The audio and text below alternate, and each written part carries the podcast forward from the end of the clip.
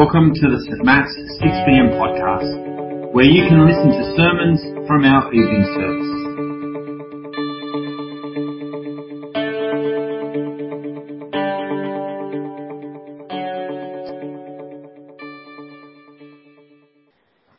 So starting the first one. Sometime later, God tested Abraham. He said to him, Abraham, here I am, he replied. Then God said, Take your son, your only son, whom you love, Isaac, and go to the region of Moriah. Sacrifice him there as a burnt offering on a mountain I will show you.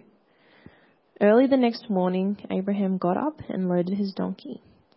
He took with him two of his servants and his son Isaac. When he had cut enough wood for the burnt offering, he set out for the place God had told him about. On the third day, Abraham looked up and saw the place in the distance he said to his servants, Stay here with the donkey while I and the boy go over there. We will worship, and then we will come back to you. Abraham took the wood for the burnt offering and placed it on his son Isaac, and he himself carried the fire and the knife. As the two of them went on together, Isaac spoke up and said to his father Abraham, Father? Yes, my son, Abraham replied. The fire and wood are here, Isaac said but where is the lamb for the burnt offering? Abraham answered, God himself will provide the lamb for the burnt offering, my son. And the two of them went on together. When they reached the place God had told him about, Abraham built an altar there and arranged the wood on it. He bound his son Isaac and laid him on the altar on top of the wood. Then he reached out his hand and took the knife to slay his son. But the angel of the Lord called out to him from heaven, Abraham, Abraham. Here I am, he replied. Do not lay a hand on the boy, he said. Do not do anything to him. Now I know that you fear God, because you have not withheld from me your son, your only son. Abraham looked up, and there in a thicket he saw a ram caught by its horns. He went over and took the ram and sacrificed it as a burnt offering instead of his son. So Abraham called that place the Lord will provide. And to this day it is said, on the mountain of the Lord it will be provided. The angel of the Lord called to Abraham from heaven a second time and said, I swear by myself, declares the Lord, that because you have done this and have not withheld your son, your only son, I will surely bless you and make your descendants as numerous as the stars in the sky and as, and as the sand on the seashore. Your descendants will take possession of the cities of their enemies, and through your offspring all nations on earth will be blessed, because you have obeyed me. Then Abraham returned to his servants, and they set off together for Beersheba. And Abraham stayed in Beersheba. Thank you, Steph. Evening, everyone. Uh, my name's Ryan. It's great to be here tonight. One of the uh, great joys of my life, and I know this ages me particularly for some of you, but some, one of the great joys of my life is being a grandfather. And uh, just recently I got to spend a week with my grandson. And he knew that I was there to play trains and diggers, as you can see. Each morning when I arrived at his house, uh, he would see me come through the front door. And his response was incredible. While Gramps, as I'm known to him, longed for that quintessential run up the hallway and big embracing hug, I was met with something quite different, but no less endearing.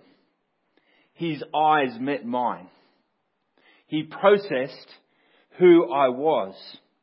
He understood what I was there for. And then he simply said, coming? And with that, he turned and headed toward the room with the trains. Two steps down, he turned around to check that I was indeed coming. And if there was any hesitation on my part, any sense of engaging with anyone else in the household, any cause for delay, he simply reminded me, coming? My 21 month old grandson was reminding me that you can't just say you're all in. You need to be all in.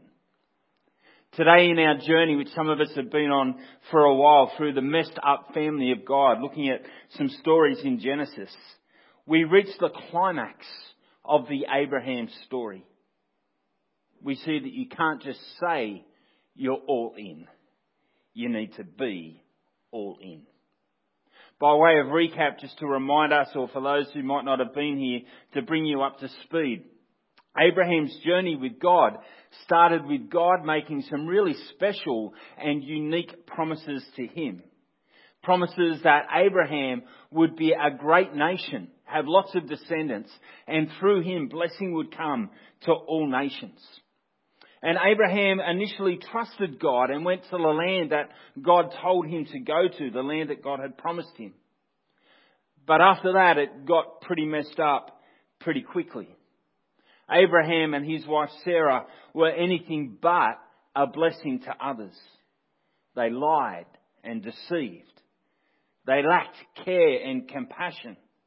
At times they were outright disobedient and cruel. Yet through it all, God continued to be kind to them. While they were unable to bear children, which made the promise that God had made them quite problematic, God reiterated to them that indeed He would bring a great nation out of a son born to them. After decades of waiting and after taking matters into their own hands, resulting in Abraham having a son to his wife's servant, Sarah finally, miraculously conceives to Abraham and they, they have a son, Isaac. Isaac is the much awaited Son through whom God's promised blessing to the world would come. And so this story that we have before us is quite a unique story. It's a story unlike any other and it has characters in it who are unlike any other character. And we read in the story that God comes to test Abraham. And the test involves something quite outrageous. It involves Abraham taking his much loved son to Mount Moriah and sacrificing him as a burnt offering. Now that raises some moral questions, yes? No? That raises some moral questions for us. Is it okay for God to make this request of Abraham? Is it okay for Abraham to seemingly go through with it without the slightest question or pushback? While we understand that ancient Near Eastern culture, the culture in which Abraham and Isaac lived, had a place for child sacrifice, it doesn't make it any less abhorrent. Why would God, who promises blessing, request slaughter? Why would God, who made humans in his own image, seemingly devalue human life? And why would Abraham, who loves his son, not refuse the request that God makes? These are the tensions that this story raises. Tensions that I think we need to sit in and sit with to understand the story. They were tensions for Abraham too. No less than three times in this passage is Isaac referred to as Abraham's only son, the son whom he loves. Abraham is acutely aware that Isaac is the son of the promise, and there is no other son like him. The account in Genesis could have gone on to explore Abraham's emotions, but it doesn't. Rather than doing that, it highlights Abraham's response. Look at what Abraham does. He gets up early the next morning. He packs his bags, he chops his wood, and he heads to Mount Moriah with a couple of slaves and with Isaac. There's no second guessing for Abraham. No questioning of God. No discussion. While he may not have realized it before, it seems like Abraham has realized that you can't just say you're all in. You have to be all in. Some might say that Abraham's response is blind faith, that it's foolishness, that he was stupid to do what he did. But I wonder. Remember that Abraham has experienced time and time again God's incredible mercy and kindness, culminating in the birth of the son that God had promised. At the end of chapter 21, Abraham calls God the eternal God or the enduring God. Abraham knows that God never fails. Rather than blind faith, perhaps this faith is firmly grounded in what Abraham sees and knows of God's character.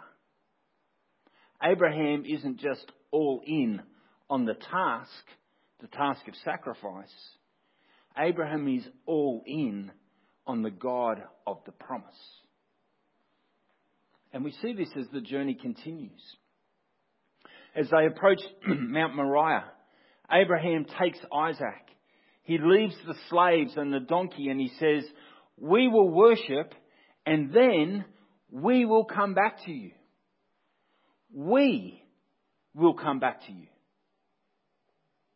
What a fascinating thing to say. Some might say that Abraham's saying that because he's just trying to avoid the whole issue. But I think this is considered faith. That he's actually thought it through. And so much does he trust the God of the promise that he tells the slaves, we will be back. Not I will be back. We will be back. And we see this more clearly when uh, Isaac asks about the whereabouts of the sacrificial lamb. And Abraham replies, God himself will provide the lamb for the burnt offering, my son. Another way of saying this is God will see to it. Abraham knew that God was the one, the God who would see to it. He wouldn't fail on his promise. Writing about this event thousands of years later, the writer of the book of Hebrews in the New Testament observes this. Abraham reasoned that God could even raise the dead. Abraham reasoned. He thought about this challenge that he was given. And he reasoned that God would fulfill his promise, even if it meant that God had to raise Isaac from the dead. Not only had Abraham carefully considered the actions that he did, but I suspect that he talked to Isaac about them as well. And I suspect that both are convinced that indeed God will see to it. Consider this scenario in light of the ages of Abraham and Isaac. We know that Abraham's a hundred in the shade. He's well over a hundred. And we know about Isaac that he carries the wood. That's no small physical task. We also know about Isaac that he inquires about the lamb, about where this sacrificial lamb would be. That's no small cognitive task. It is most likely that Isaac is in his teenage prime. Make no mistake, if Isaac didn't want to be bound to the wood, he could have taken his old man out without too much fuss at all.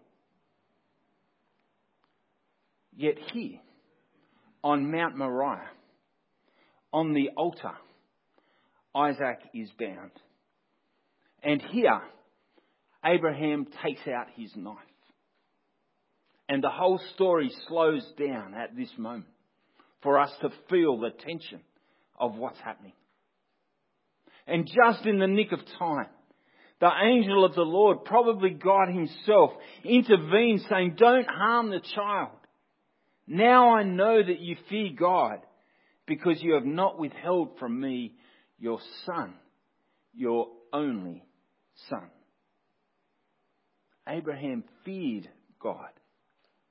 Abraham knew who God was and treated him with the appropriate reverence and respect. Abraham didn't just say that he was all in on trusting God, but he goes all in. And he sees God see to it for a lamb for the sacrifice.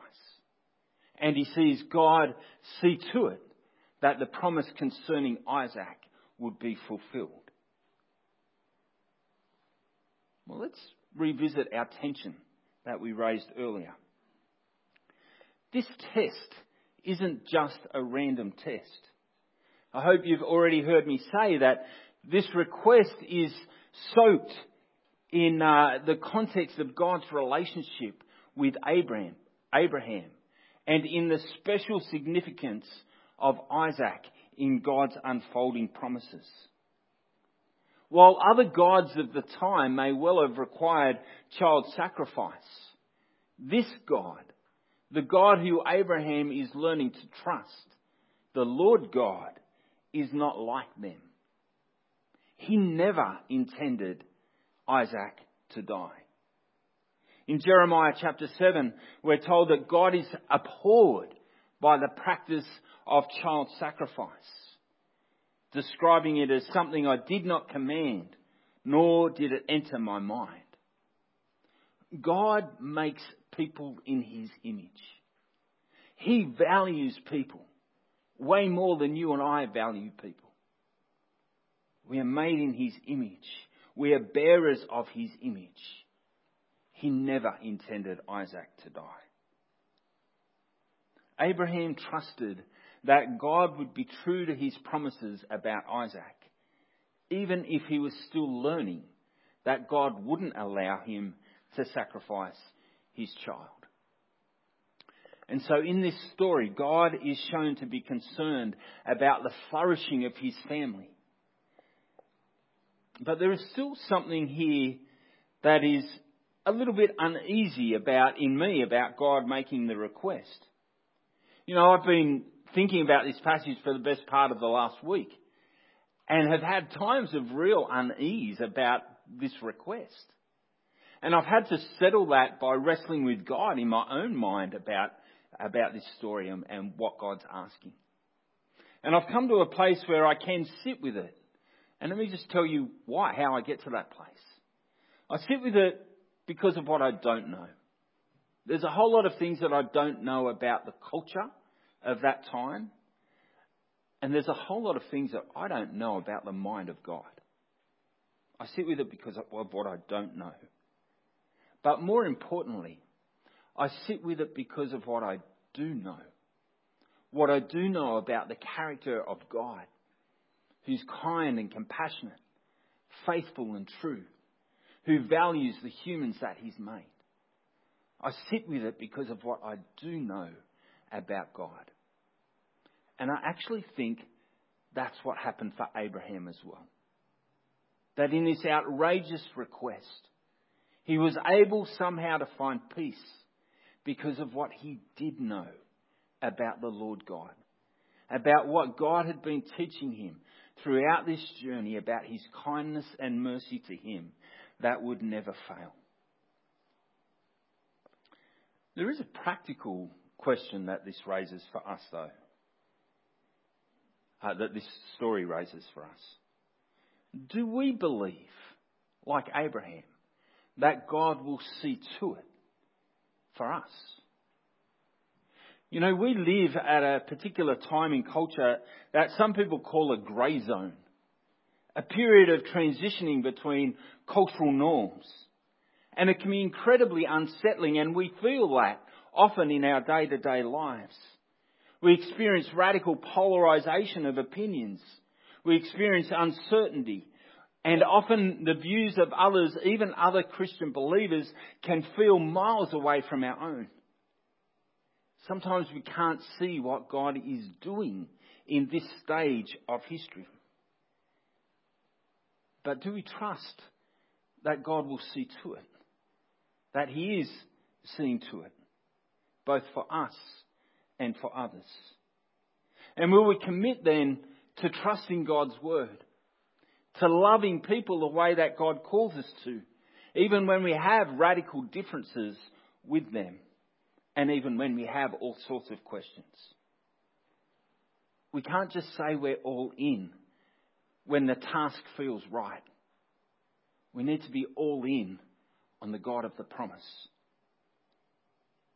Let me go back to my grandson for a moment. When he saw me hesitate to talk to his parents, how dare I, he may have thought that I'd forgotten my promise to him. What he couldn't understand, what he is unable at the moment to comprehend, is that I was way more committed to fulfilling my promise to him than he would ever know. How much truer that is with God. He is more committed to fulfilling his promise to us than we can fully comprehend. And in this story, while it seemed like God required Abraham to go all in for God, it is really God who goes all in for Abraham and for Isaac. God saw to both the sacrifice and to his promise. And on that place, the place that Abraham called, the Lord will see to it. God goes all in for us as well. And God goes all in for us in the person of Jesus. Jesus, the one like Isaac, declared by a heavenly voice to be my son, whom I love. Like Isaac, Jesus appeared on this place, on Mount Moriah, carrying wood, on the very place that God called the Lord will see to it. On that place, Jesus carried the wood of the cross. Like Isaac, Jesus was willingly bound to the wood. Yet Jesus was bound, trusting not that God would provide the lamb, but Jesus was bound willingly to be the lamb for us. To be the one who took the sacrifice for the sin of the world that we could live. And Jesus was bound to the cross, to his wood, trusting not that God would keep his promise, but being the very fulfillment of the promise of God of being the one through whom blessing would come to all nations. In Jesus, God saw to it. In Jesus, God goes all in for you and for me. Isaac was spared. But rather than spare his own son, God gave him up for us that we might live. For God so loved the world that he gave his one and only Son. That whoever believes in him will not die, but will have eternal life. In Jesus, God's promise is fulfilled. In Jesus, a sacrifice for the sin of the world has been made. In Jesus, God makes a sacrifice for his family that his family could never make for him. He has gone all in for us. He has gone all in for you. Nothing more needs to be done. God has seen to it in Jesus. Yet there is a tension that remains. It's not the tension of the outrageous request of God to Abraham, but the tension that comes from the outrageous sacrifice of God offering his son for you. How do you resolve that tension? Let me pray. Lord God, thank you that you have gone all in for us in Jesus. Thank you that because of your great love, you have sacrificed for us, that we, by believing in you, will not die but live. Father, encourage us in your love and strengthen us, knowing that you are all in for us, to be all in with you. We pray in Jesus' name. Amen.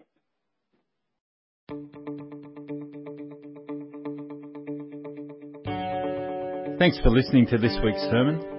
St Matt's West Pennant Hills 6pm congregation is a collection of people who want to be changed by Jesus, to have a deeper connection with God, deeper community with one another, and deeper concern for our world. We'd love you to join us on a Sunday soon. For all the details, check out our website at stmats.org.au and be sure to subscribe to our podcast so you don't miss a sermon.